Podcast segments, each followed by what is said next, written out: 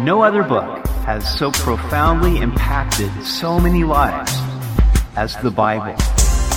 Welcome to Simply the Bible, the Through the Bible teaching program of Pastor Daryl Zachman of Calvary Chapel, Treasure Valley. Today, we complete the genealogies of the tribes of Israel and see who inhabited Jerusalem after the Babylonian captivity. One thing is clear people matter to God. We hope you'll join us as Pastor Daryl continues in 1 Chronicles chapter 6 on Simply the Bible. Today we will do something I've never tried before on this program. We will cover four chapters in 13 minutes. Now that's what I call speed teaching. In the first nine chapters of First Chronicles, the author gives us the genealogies of most of the tribes of Israel. It's a whole lot of names, so we will summarize these chapters and pull out the golden nuggets wherever we can. We continue today in First Chronicles chapter 6. The tribe of Levi was set apart to worship the Lord and to minister in the temple. From Levi came the priests who presented the sacrifices and burned the incense before the Lord. The three sons of Levi were Gershon, Kohath, and Merari. These formed the three divisions of Levites. From the family of Kohath came Amram, the father of Aaron, Moses, and Miriam. Aaron was the first high priest, and his son Eleazar succeeded him. In the first 15 verses of chapter 6, we are given the names of the high priests from Eleazar to Jehozadak, who was the high priest at the time of the Babylonian captivity. Next, we are given the family tree of Levites according to their three divisions. We discover that Korah was Moses and Aaron's cousin. He was a Levite, but not a priest. Only the male descendants of Aaron could be priests. Korah was a ringleader in a rebellion against Moses and Aaron. We read in Numbers 16 that they united against Moses and Aaron and said, You have gone too far. The whole community of Israel has been set apart by the Lord, and He is with all of us.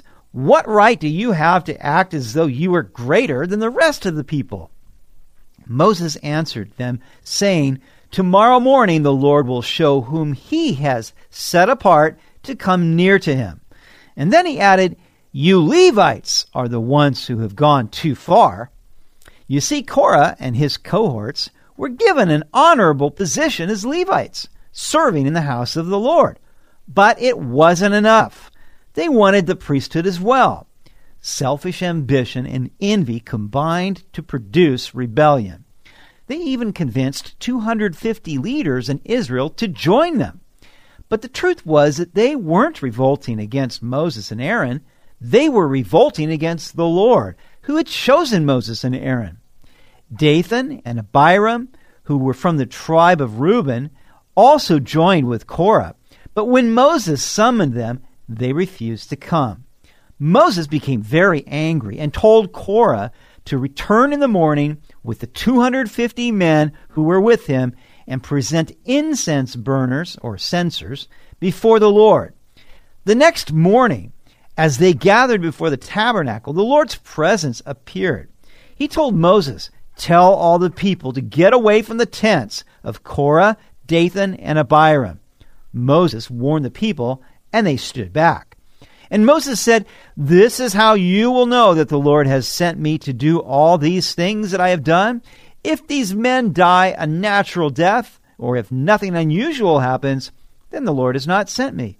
But if the Lord does something entirely new, and the ground opens its mouth and swallows them and all their belongings, and they go down alive into the grave, then you will know that these men have shown contempt for the Lord. Moses had hardly finished speaking when the ground opened up and swallowed these three men with their families, their tents, and all their belongings. Then, just as suddenly, the earth closed up over them. Immediately, fire came forth from the Lord and consumed the 250 leaders with their incense burners. Then the Lord told Moses to take the incense burners from the fire and hammer them into a thin metal sheet to overlay the altar. and it would be a perpetual reminder to the congregation that the Lord had chosen the descendants of Aaron to minister before him as priests.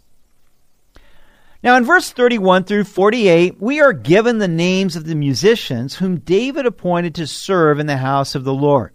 After David brought the Ark of the Covenant to Jerusalem, these musicians would constantly sing praises before the Lord. How wonderful it is to simply listen to praise and worship music throughout the day. I like to have it playing in the background at home, or I'll listen on my smartphone while I'm working in the yard. We were created to worship God. And when you hear music and lyrics that honor Him, it lifts your spirit.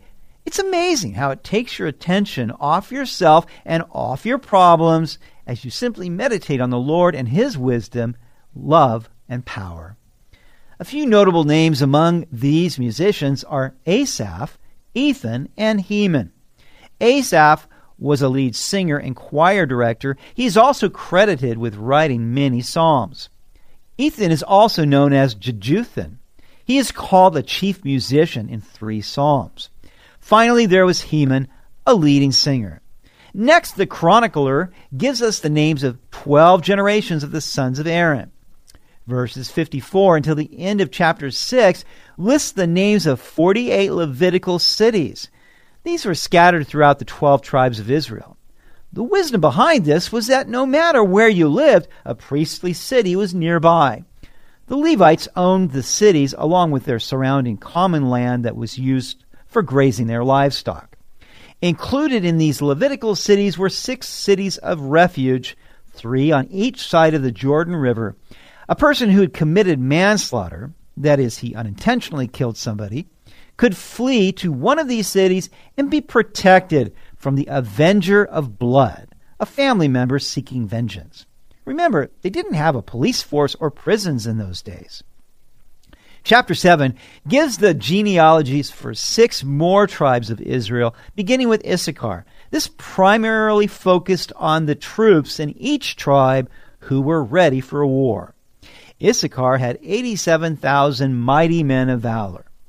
Benjamin had 59,434 men of valor.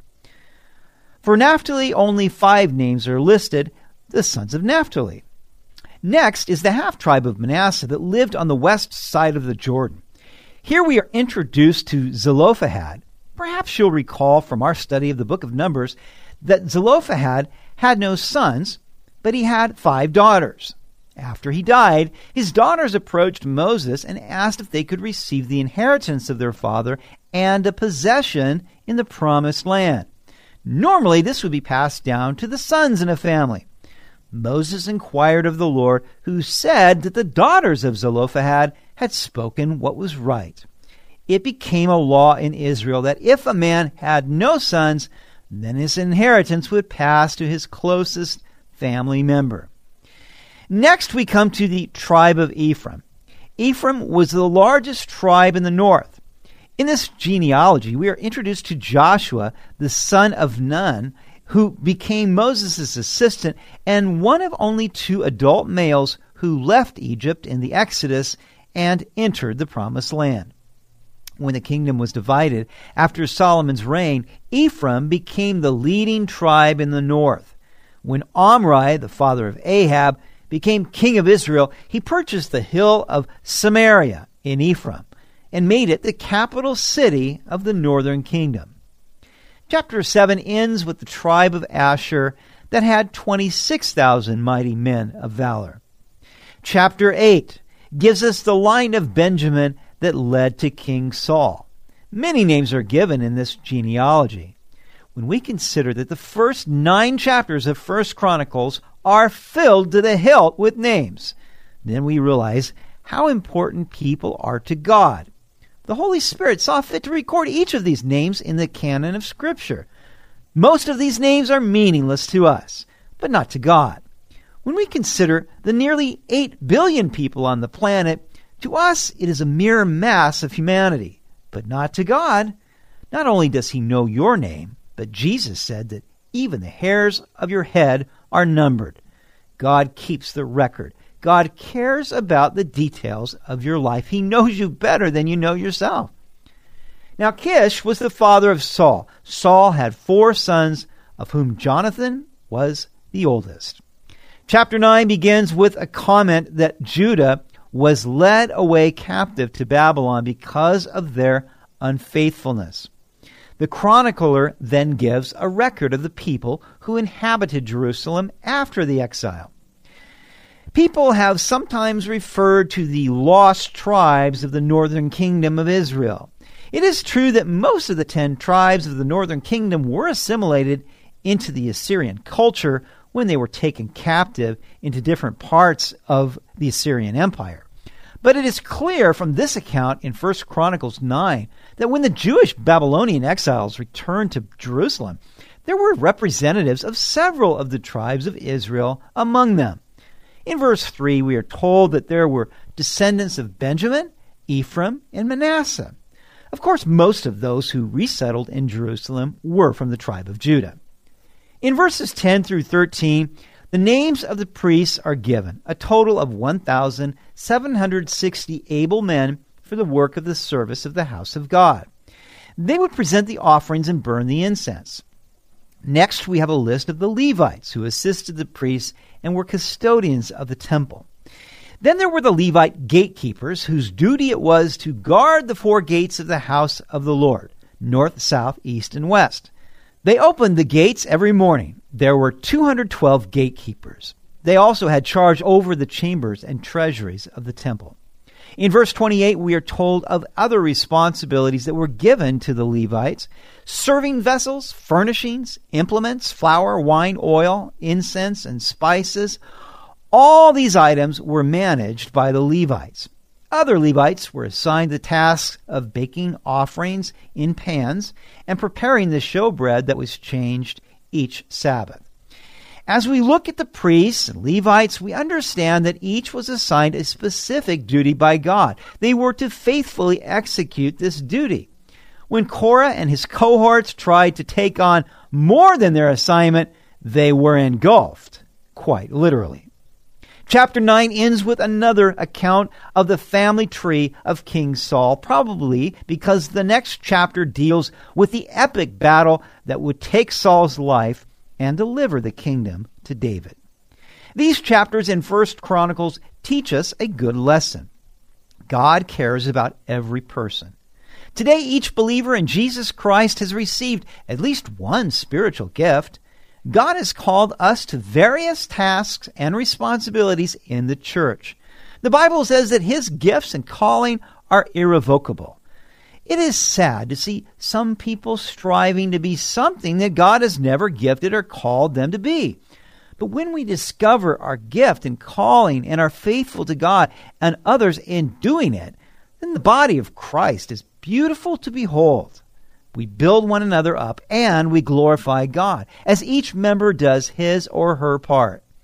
Do you know your gift and calling? If not, then why not pray and ask the Lord to show you your place in His church. Then give yourself wholeheartedly to doing it and watch what happens.